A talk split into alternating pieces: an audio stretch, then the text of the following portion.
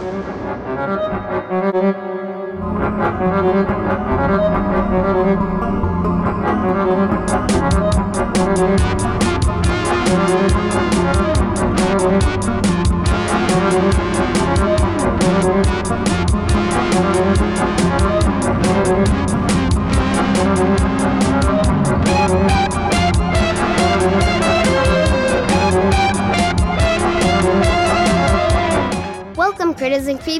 another episode of Cadavercast. I'm El Burnham, And I'm Cadaver Dad Jeff Burnham. and we are coming to you from Frankenstein's Monkey Farm. The topic today is Edge of Tomorrow. Or Live, Die, Repeat, or. Oh, I feel like there's another title. All You Need Is Kill was the original title of the Japanese light novel. They changed the title of this after it came out, actually. They made like this big push to like rebrand it as Live, Die, Repeat. Did I ever tell you about that? No, We'll have to get into that, I guess. But this came out in 2014. As- only six years ago. only six years ago. And as a matter of fact, here are the tickets from when your mom and I went to see it. I have them in the movie here. Hmm. It was apparently a Monday, an 11:10 a.m. showing. We had to get you a babysitter so that we could go see this. And we went to see the oh boy, Dawn of the Planet of the Apes. We went to see those back to back. Wow. So where should we get started here, man? Should we talk about what they talked about in the beginning? Maybe, because that's important. So you want to jump right into the story here? Yep. Okay. What is important to understand about this story? So, on this planet, it's supposed to be Earth, but it's supposed to be another planet.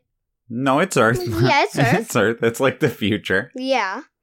Um, and there was giant meteors that crashed, and then there was these things they called mimics Uh huh. were swarming the place. And what are the mimics? The mimics are giant, or um, they're not giant, they're monsters that are really fast, and they kind of look like they're made of black spaghetti. Black spaghetti monsters. They're sure. really but they're fast- monsters, and where do they come from? They come from outer space, Uh huh. they can shoot fire. They can shoot fire. I thought they shoot fireballs. I don't know. They seem to have some sort of ballistics. You're right, though. They they're there's like a when they they go to uh, attack the beach. No, you're right. there are some sort of ballistics that are being shot at the soldiers, like helicarrier things, and Hmm. they're like rockets or fireballs. Oh, How do no, they do that? not- I've I never even like thought little- about that. They're not exactly fireballs. They're little um pebbles almost like like don't exploding know, rocks, no, like they barf them out or something. They're just like things that go everywhere. They can just throw them. They look like they're fireballs. I don't know why. This is a good point, though. yeah, I but never, it never even thought about back, and they never come back. Well, I mean, fireballs. Yeah, they use them in the initial assault. They shoot down the ships. But how do these creatures shoot down the ships?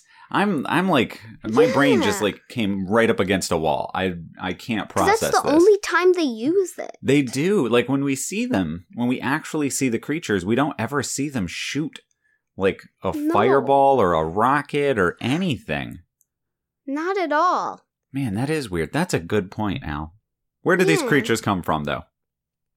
They come from outer space. Which makes them Aliens. There you go. I was looking for that in your original explanation. These are aliens from outer space. They land in Europe to take over the world. Yep, and where they are, they've they're increasing, taking oh like attacking a large area and increasing very fast since they Mhm. attacked.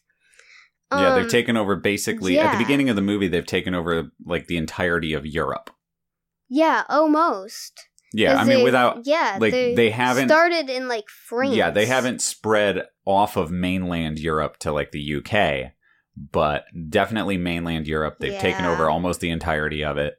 And so Mhm. that's where the movie starts, right? Europe has been Yeah, taken over by then- aliens. Yeah, and he meets the general Who? You Ugh. lost our protagonist in here. Our protagonist. Um, our protagonist. I forgot his name. His name is Bill. Bill. Yes. Does that remind you of anything? Bill and Rita are our two Yes. main characters here. And Bill goes to the general and. Wait, wait, wait. Hold on, hold on. Back up, back up, back up. Back up. Back up. Does that remind you of anything? Bill and Rita. Phil and Rita. Yeah. What does that remind you of? Groundhog Day. That's right. Oh, this was also an excuse to torture you with Groundhog Day references.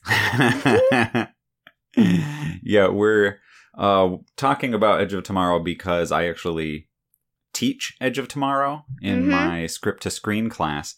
I have my students read the original screenplay, which is titled All You Need Is Kill, the same name as the original source material. And then they watch the movie, and they're two completely different things, basically. Like, the the movies could not be more different the one that's proposed by the screenplay and then the one that is actually on screen so i end up watching it a lot because i teach it uh, twice a year and i also teach groundhog day like three times a year so Yeah. these are movies we watch a lot These are the two reasons why we did this episode. It's a great movie, and it's just an excuse to torture you with Groundhog Day references. Mhm. so you like groundhog day too Yeah, and why don't we do groundhog day on the show because we always get to make references of it. And it's so good. And so it's we don't not a monster movie. There it is. I was going to say, it's not because it's so good. If it's so good, we should just do it on the show. It's not a monster movie. That's the big deal. Yeah, true. It's not a monster movie. But this one is. So we can talk about Groundhog Day Mhm. while Yeah. talking about Edge of Tomorrow. So Yeah. we've sort of shoehorned in this whole Groundhog Day discussion. Mm-hmm. So which one, I guess, because we'll talk a little bit about both, obviously, but I mean, should we just talk about Groundhog Day for a minute? When we get to parts that are kind of like Groundhog Day, let's always make references from that. Okay. Yeah. So whenever we get to something that's like or from Groundhog Day, we'll make references about it. There you go. That makes sense. This movie, we should note right off the bat, though, is rated PG 13, if I remember correctly. No, there it is on the disc. PG 13. So, parental guidance. Alistair, what should our listeners know about this movie if they are going to show it to their kids or consider showing it to their kids? Watch it before your kids watch it with you. Yeah, yeah, but what are what are some of the I guess content warning things that we should mention? Like what might be upsetting to kids, what is maybe not kid content. Obviously, you're 8 and not 13. Uh we watch it with you because we know you. We've seen it before. But even still, there are things in this movie that could potentially spook kids, right? Yeah. So what should they know about? Make sure that the monsters will not scare your kids because the monsters are actually kind of a, a little scary. Yeah, they're big freaky, like you said, black spaghetti monsters. hmm The alphas are too. Mm-hmm. You got I would say the alphas. the alphas in particular, the blue ones. Yeah. They're, Yeah, they're- bigger than yeah, the they're way bigger. Yeah, they're way bigger. They sort of like their mouths hang open and they're like, "Rah." You know, they like sort of belch out blue, glowy, I don't know, energy or something. We- uh, We'll talk about that later once we get to that part. Oh, So okay. there's a we'll lot to of it. stuff before that. Okay. And so other things, yeah. though, other things to Mhm. mention. There is some swearing in the film. Mm-hmm. There is violence, a plenty, a lot of violence, but it's that weird PG 13 kind of violence where even if somebody is bleeding out and dying, typically there's no blood, right? Like, that's a weird thing about ratings. Let's talk about that for a second, man. Yeah. So one of the things that happens in our rating system is you can show all the violence you want, really, but as long as you don't show blood, you can show the movie to younger kids. If you show blood and stuff, then it's got to get like an R rating and it's got to be restricted audiences. What's weird about this is the fact that in real life, if you shoot somebody, they bleed. If you take the blood out, then what you're actually putting out is a movie that is more dishonest, that isn't accurately representing violence, that's making violence look like it doesn't really hurt people as much as it a- actually yes, does. but as good of a movie as this, you wouldn't realize it since it's usually in like cool fighting parts. Well, yeah, that's Yeah, and that's kind of the point, right? And this is where I'm this is what I'm getting at is that it makes violence look kind of cool and not very dangerous when you don't show blood. So that's a bit of a problem that I have, not just with this movie. And I mean, if I had to levy any complaints against it, it would be that. But any movie rated PG 13 that's got a lot of violence, they just don't show blood. You'll watch like uh, some of our listeners might have seen the Taken movies. Liam Neeson shoots about a thousand people in those movies, and there's no blood. You know, and that's unrealistic, and that's um, that's sending a problematic message to viewers for sure, making violence look cool and not all that dangerous or whatever. Um, especially when a character can be killed time and time again and come back, there's maybe added confusion there uh, especially for younger viewers, but that's something that we've talked about while watching it. So that is something to be concerned Mhm. about. It's violent, uh, not a ton of blood. There's one scene in particular he's bleeding out um, when the the alpha like uh, like cuts his wrist or something like that, and it's trying to like make him bleed out, and then he gets in a car accident and he's bleeding. But otherwise, he like has a hole in his chest in one scene, and there's just no blood. Um, he gets shot in the head, no blood, you know, all this kind of stuff. Yeah. But then other things to mention there's innuendo, which will go over your kid's head because I say it and Al gives me a funny look. And so then swearing, innuendo, and uh, what, what else did we say? Oh, spooky monsters, creepy Mhm. monsters, right? And war, you know, really War. intense war sequences. Yes. That are also cool, so your kids might not be scared by it. Yeah, when we should be scared of war. The monsters are cool and scary, but since they're cool, it makes them not that scary. And it makes the kids kind of not afraid, but Yeah, and I mean, Yeah. we'll, we'll talk more about the war as we go on for sure here. But I think that covers parental guidance. Mhm. So then, live, die, repeat. hmm What happens in this movie, Yes. and Okay. why did and why did they try to rebrand it? I guess I can explain industrially why they tried to rebrand it. The movie was released as Edge of Tomorrow in the theaters, and it didn't do terribly well. Like it, it paled in comparison to uh, Dawn of the Planet of the Apes in terms of its box office. But it's, if you ask me, a much much better movie. And then when it came out on home video, if you see here, Al, they started putting this "Live, Die, Repeat" became like basically the de facto title that they were promoting it with. You know, because it's kind of I don't know, not a better title than Edge of Tomorrow, but it at least is more descriptive. You Edge know? of Tom- Edge of Tomorrow. Um, also, it it's hard to understand how it goes with the movie, but it does go with the movie. Yeah, it works on. It, it feels right, but it's not as descriptive, right? Like Dawn of the Planet of the Apes is a movie that is about a planet that's being taken over by the apes, and it's the beginning of the ape takeover, right? Yeah. it makes sense.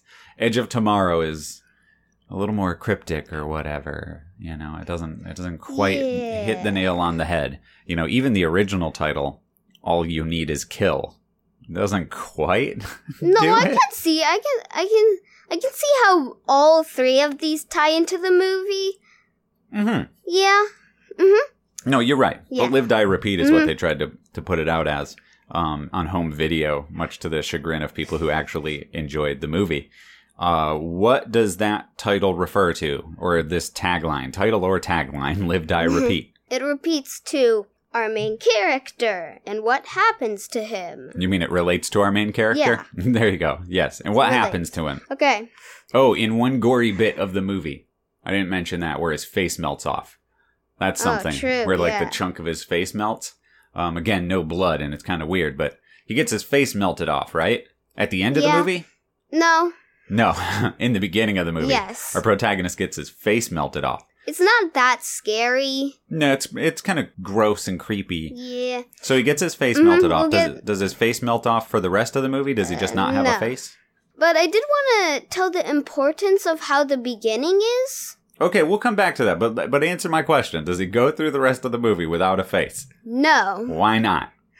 because it was from the alpha that has a power that when you die, it starts the day over.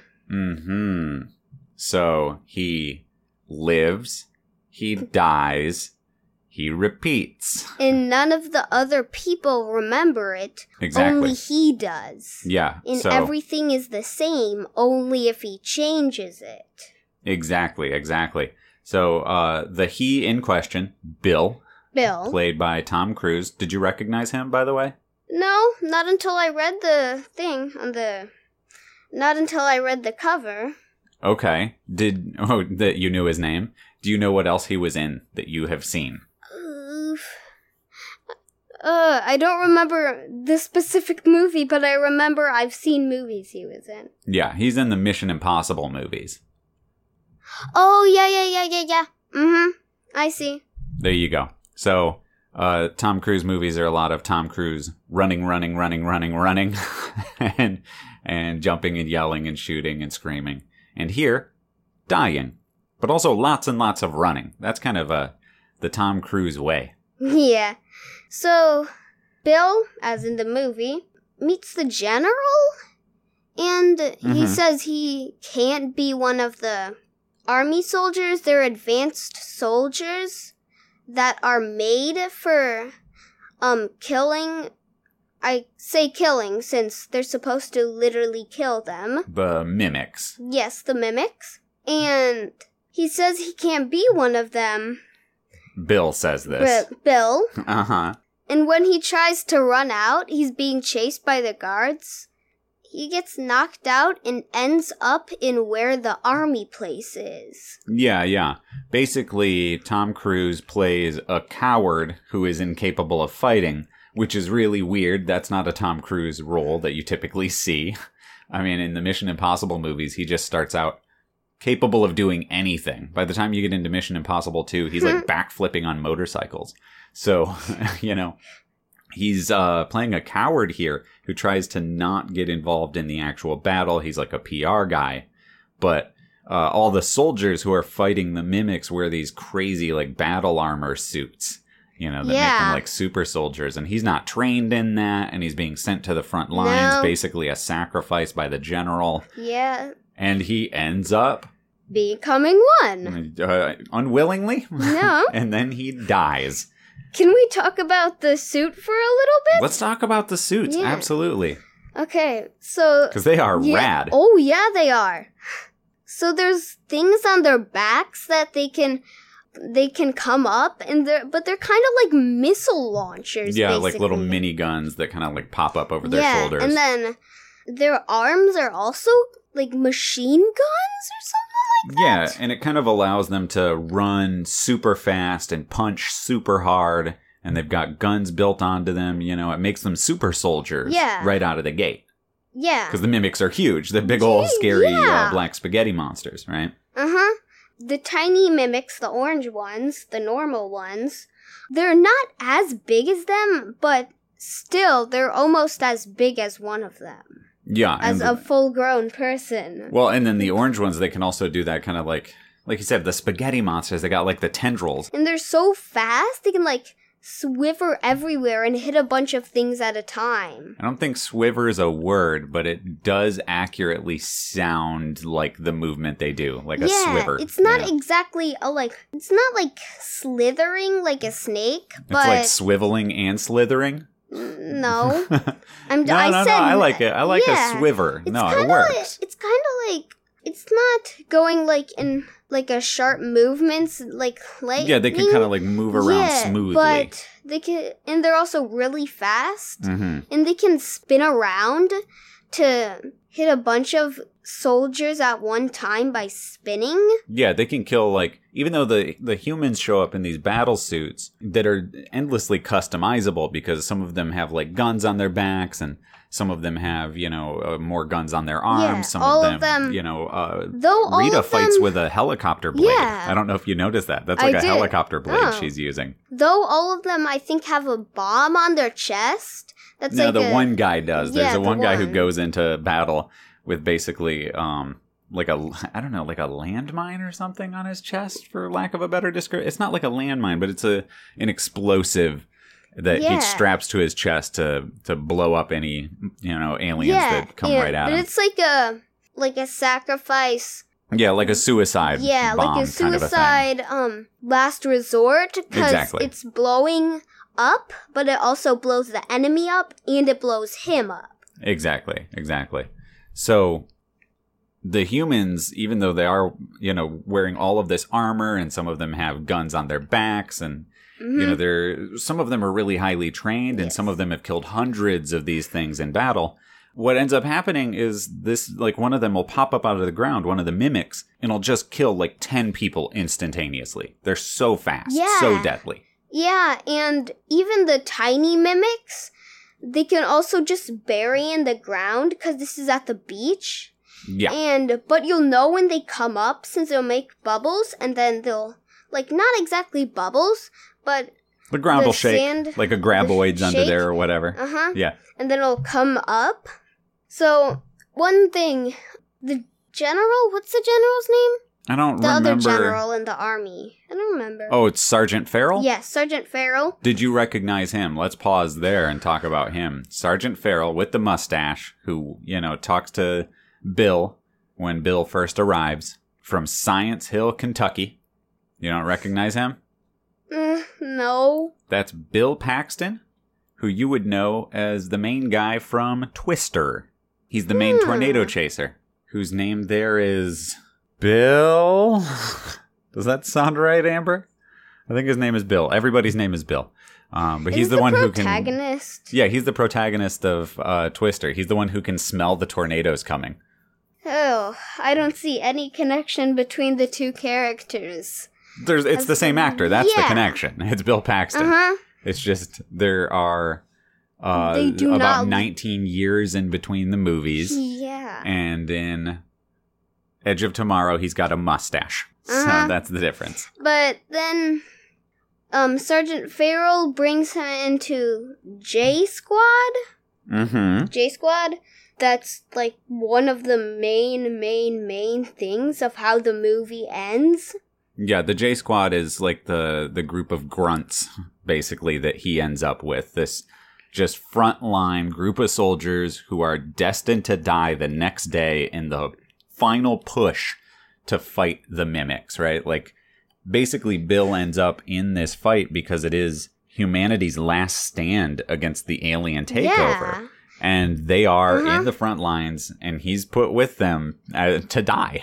But they're like, he does. yes. But What did you J want to say about J Squad? Um, th- the J Squad is kind of like the guys that are like the ones that people think of.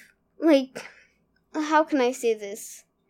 They're like the comic relief. Yeah, but they're like the guys. They're like the not that strong ones. I wouldn't say they're not that strong, but Well, they're they're like, I think they're all privates in the military. I think, I think they're all newly enlisted. Um, Yeah. Ford claims to have fought in twenty battles, but we find out later that's not true. So they are definitely not the elite commandos like Rita's group, like the Valkyries or whatever. they're all new. They haven't had that much experience with it, like other soldiers might. hmm But he ends up with them, and then this is my favorite part of that whole place. Okay, so let's talk Um, about your favorite part. And okay. then what I want to do is stop just talking about the story and just talk about the other stuff we like. Because Uh-huh. the setup is really, really Yeah. important. And then we can branch off from there. So, Mhm. what's your favorite thing? My favorite thing that will come in later, my favorite part of the like main base, is the place where there's like little electro mimics that aren't really real. Oh, with the little claws coming down from the sky. Yeah, Yeah. but the guys stand somewhere where the mimics can't hit them, the fake mimics, and they just shoot at the mimics as practice. Yeah, it's a yeah, training that's my ground. fa- yeah, that's my favorite part. Yeah, that's a really cool place too. And of course, later on, once Bill starts dying and coming back to life and reliving his final day on Earth over and over and over again, which is the day of the battle, Yeah.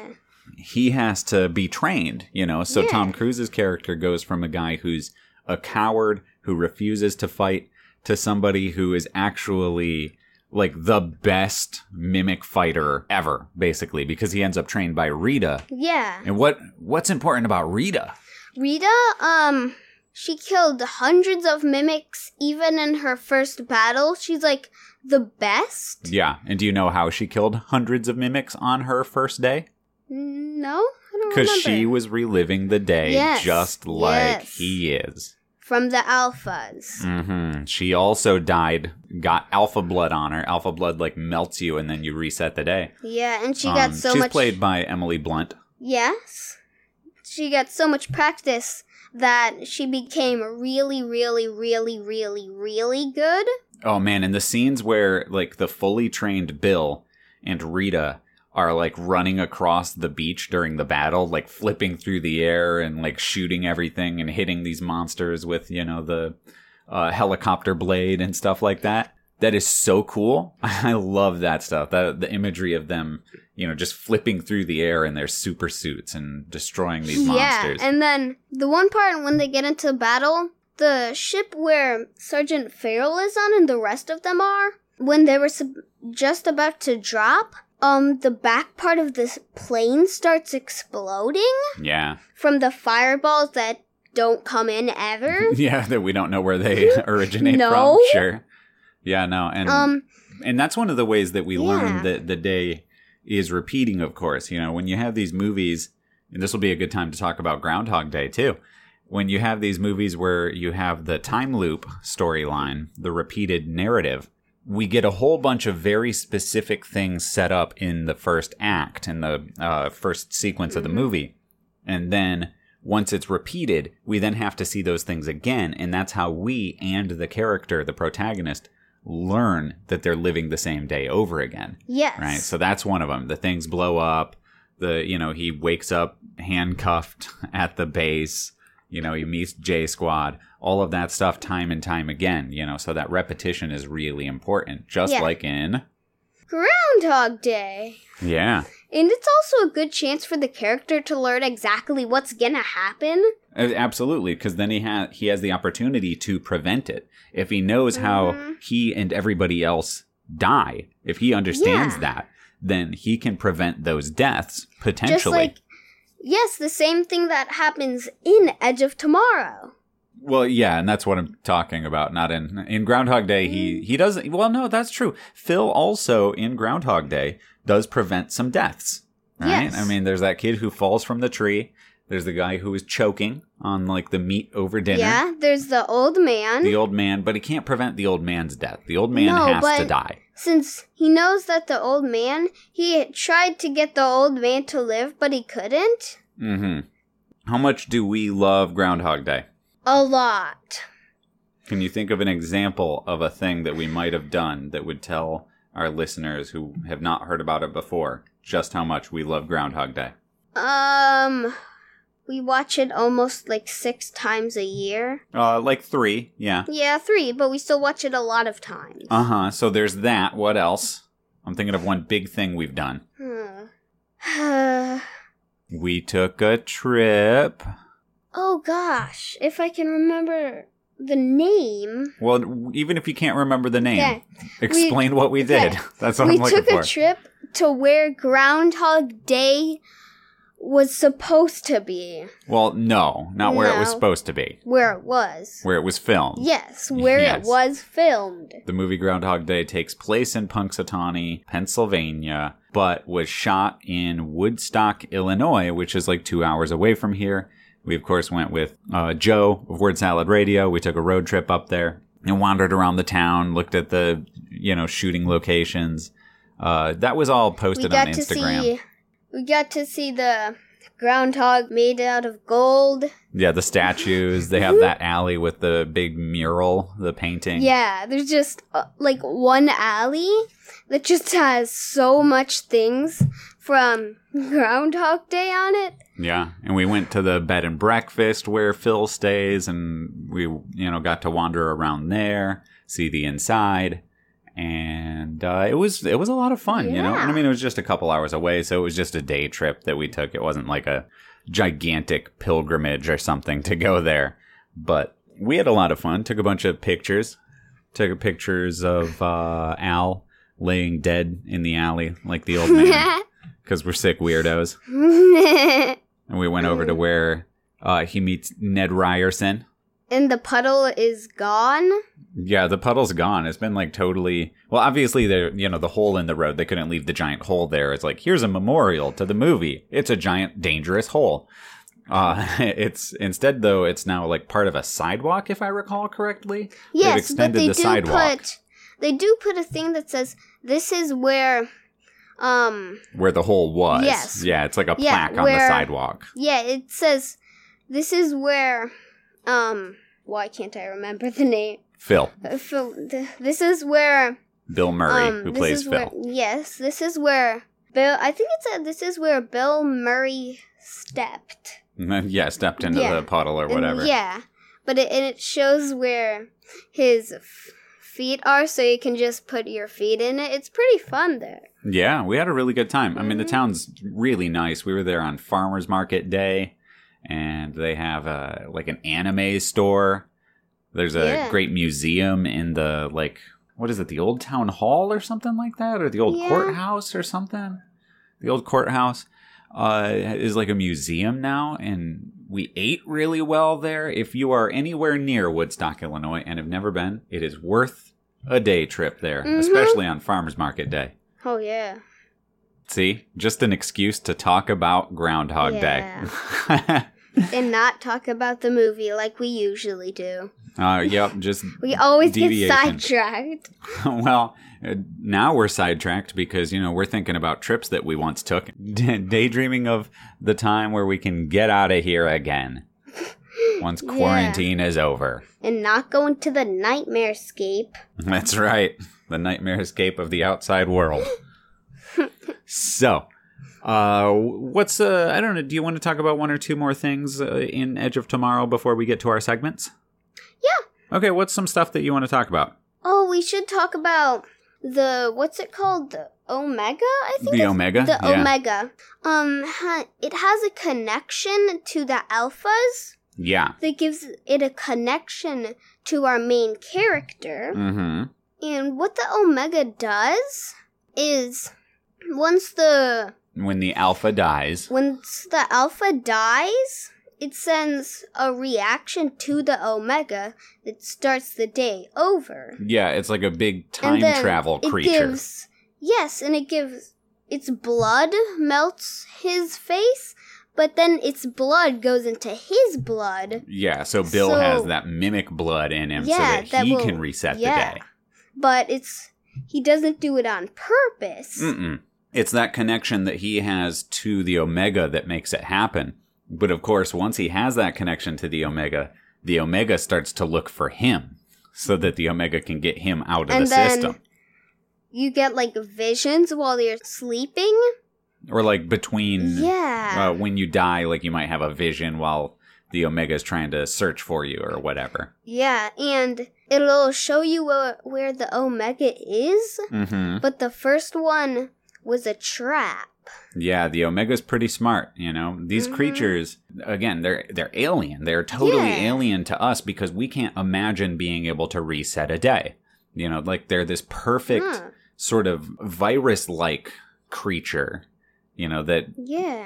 they adapt by resetting the day Mhm. and learning from their mistakes every time one of those alphas die. That's how they don't lose any battles. And also, At least on purpose, or at least you know on accident. like they lose one on purpose before Mhm. the movie starts. Rita's friend is also researched the Alpha. The scientist the- guy. Yeah, the scientist guy.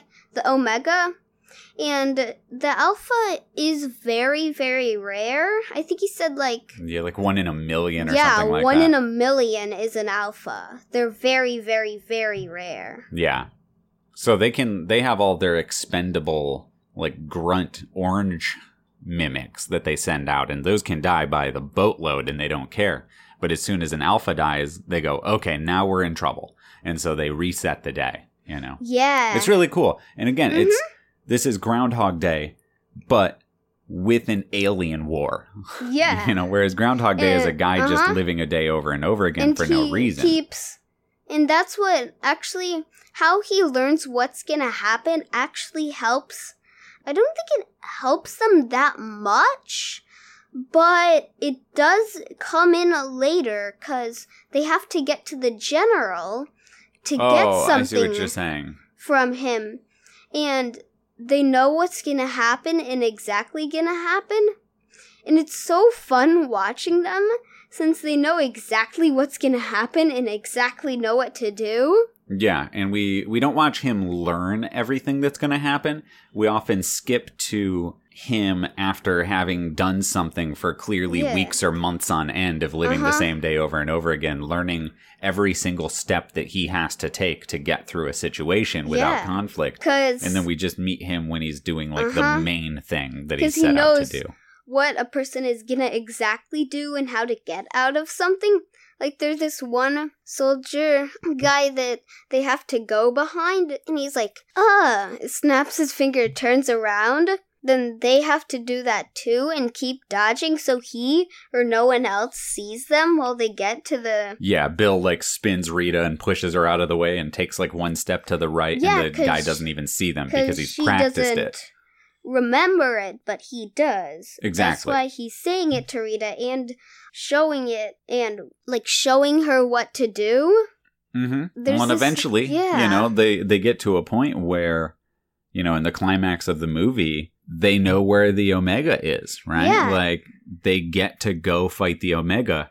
But what's really cool about that part of the movie, the really smart element of the storytelling, is that you know he's used his reset the day power to get to the Omega to like figure out where the Omega is. But what's the problem on the day where he has to go fight the Omega?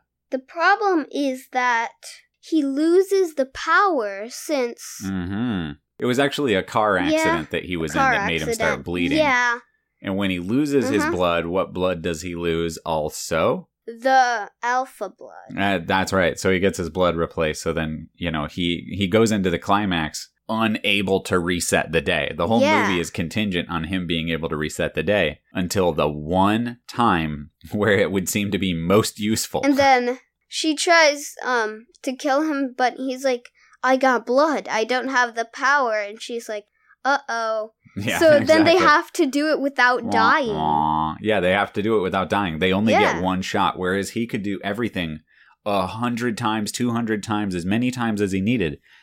The final assault on the Omega, they get one chance. That's good storytelling. Yeah. It's just really but strong. since that happens um rita decides to distract the alpha since an alpha is guarding Well, it let's not get too deep into the No, climax. but uh, but the J yeah. the J Squad joins them, which is fun. Um, and they, you know, they get to Of actually go into battle and be awesome. Mhm. But the climax is really exciting and it's Yeah. you know extra intense because they do only get one shot. Whereas if he could reset the day over and over again in the climax, the climax wouldn't be that tense. You know, no, it would he would be like would step to the left now, jump two feet in the air, do a backflip. You know, and and now Yeah. we we kill the Omega, and he would figure it out, and it would be super easy. But they only get one shot, and it's a place Yeah. they've never been, never fought in, never done this ever. So, again, good storytelling. Yeah, Anything? and he has to figure it out on his own. Yeah, exactly. Anything else to say before we dive into our segments? No, All right, man. Beastly best here. What would you say is the coolest monster moment in the movie? um, There's a lot to choose from. I would say my favorite one is when, um, is when our main character gets like one of the swords. I think, but he gets like the helicopter thing, and he uses it to just destroy a mimic by just hammering the sword into it. Okay. Like he sure. hits it with the sword, it gets onto the ground. He keeps hammering it with that, and it's like ah ah ah, and eventually Huh. it just dies. Yeah, the That's fighting, like I said, is all really cool where they're Yeah. flipping around and shooting and hitting the the mimics. Mhm. I don't know. I'll throw I'll throw my uh beastly best pick to the moment when he gets his face melted. I think that's amazing. He blows up oh that yeah. alpha and then his face melts off. Oh yeah, I forgot. cool. He blows it up. Yeah, with that bomb Yeah, with the bomb. that was strapped to the other guy's chest that you're talking about. And then it just like sprays and it like melts the side of his face off. Yeah. It's super rad. Oh my gosh. Yeah, that is pretty cool. So then get spooked. Spooky moments? Um, I wouldn't have a spooky moment for me, but probably for kids, other kids, Kids who don't watch as many Mhm. monster movies as you do.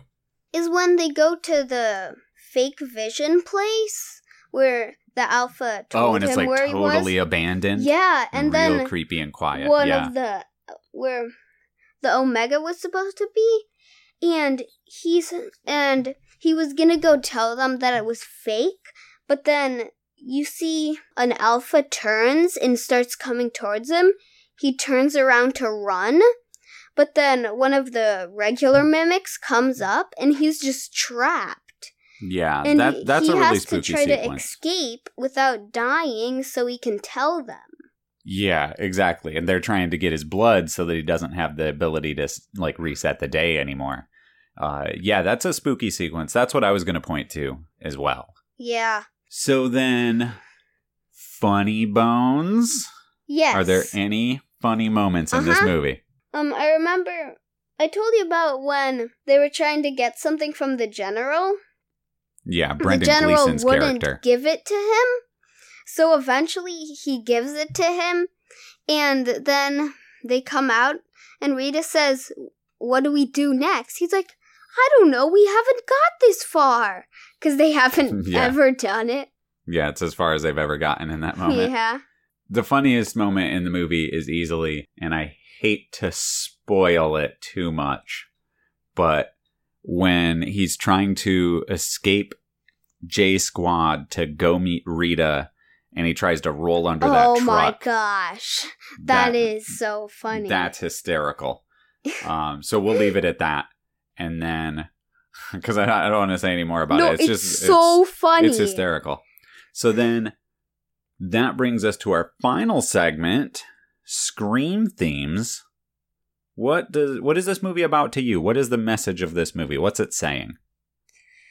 I've actually got one this time too that I want to mention, but Hmm. uh what what else what do you think it's saying? I think the Scream themes is that Or just the theme? the theme is well, I think this because I'm not really sure, Well, but it's the- my best guess. Well, the the thing about a theme is that it is oftentimes really personal. Yeah. It's the way you interpret the story and what the story tells you about the world and the story tells you about the way you should live or shouldn't Mhm. live. I think it's trying to tell us that if it comes to something major that makes an impact on a lot of people, Mhm. you shouldn't say no or something bad could happen. So, essentially what you're saying is if you have the opportunity to do good in the world and have a positive major impact, you should do it. You Yes. shouldn't run away from that ability. Mhm. I And I become can get forced to do it. Yeah, like he's forced into this situation and he could have done good, but Yeah. he he was a coward. Uh-huh, He chose and to do might- bad, and it's only when he's forced to eventually become really good at it. So basically, Yeah. everybody has the ability to do great, important, Mhm. useful things for mankind, for the planet, but oftentimes people refuse to heed the call. Yeah. Yeah, and they absolutely. try to make excuses not to do it. So, yeah, one hundred percent. Every single day of many people's lives, they have the opportunity to do something good, and they go, "Yeah, but," and they have excuses, you know, and Yeah. that's No, that's unacceptable. Yeah. And I agree. That is 100% a theme of this movie. I would also add to that one of the themes of the movie is that war is only ever won if you don't do it, if you can prevent the war. I think like that's a big part Oh, of this yeah, is yeah, the idea that, you know, like the only way to actually effectively win a war is to just time travel to the beginning of it and not do it at all. You know? So war is best not Mhm. fought. Because if the Omega was not destroyed and they didn't know that it was real, eventually they would take over the world since Yeah. they couldn't stop it In- spawning. And the the thing is, you watch a movie like this, and you get to meet J Squad, and we see J Squad die over and over and over again, and that's a tragedy. When people die in war, it's tragic, and it shouldn't happen. Oh, you just said that, and I remembered a part that was also kind of funny. Okay, okay, Um, from serious to funny, let's go, Okay. And then Um, and then we'll get this all wrapped up. someone in J Squad. The crashed a crashed plane hits him. Oh, one it of falls the- on him from the sky. So the next time he tries to save him, he saves that person, but the plane hits him. Then finally, he both of them get out. yeah, yeah, that yeah. So Bill funny. Bill tries to save the guy from getting hit by the plane the second day around or whatever, or second or third day, and then gets squashed by the plane himself, and then the next day gets the timing just right. Yeah. Yeah, yeah, Mhm. absolutely. Well, before we wrap up here, I did want to give a shout out to a whole group of folks right now who've come together. Uh, if you go over on like Instagram and search SIP Network, the Slightly Irregular Podcast Network is a group of our friends, our podcasting friends, some old, some new, who have uh, come together to, you know, cross promote and do the kind of big events that we participated in. Was it last year when we did the Yeah, I think We- it was last. Yeah, it was. what did we do? Son of Frankenstein or whatever? We were part I of the think it was Universal. last year. Whatever. One of these. Yeah.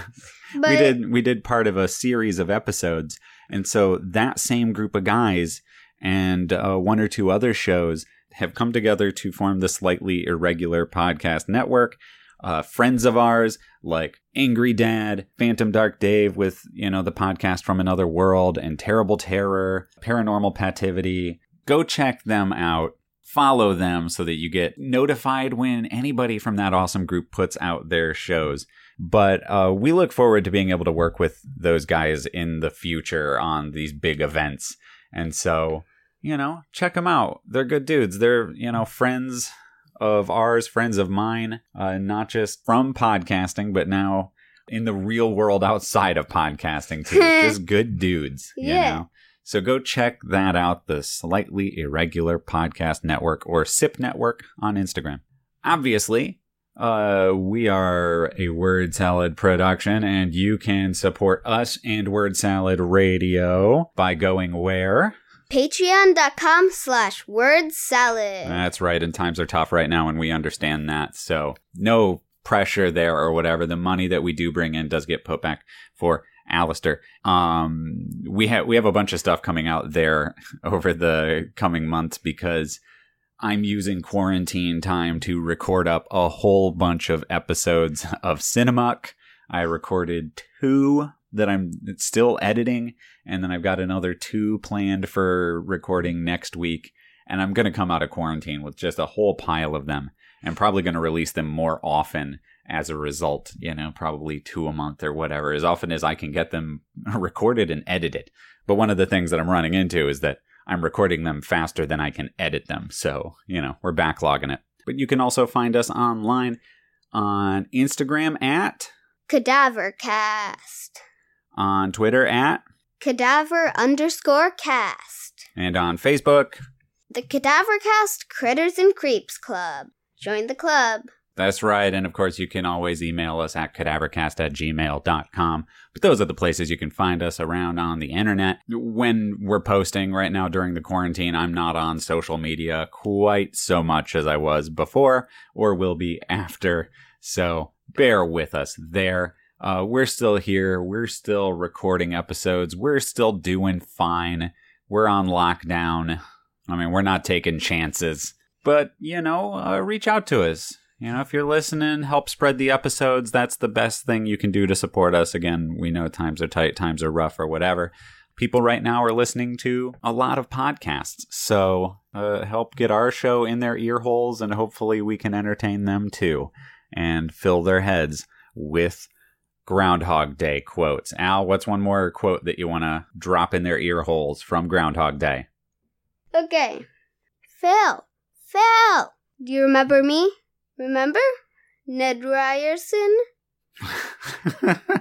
I think that's how he says it at You're least. pretty good. Yeah, Needle pretty- nose Ned, Ned the head. good. Come on, buddy. Case Western High. Bing. All right. So, why don't you sign us out? You've been listening to another episode of Cadavercast. I'm Al Burnham. And I'm Cadaver Dad Jeff Burnham. We love you. Thanks, everyone.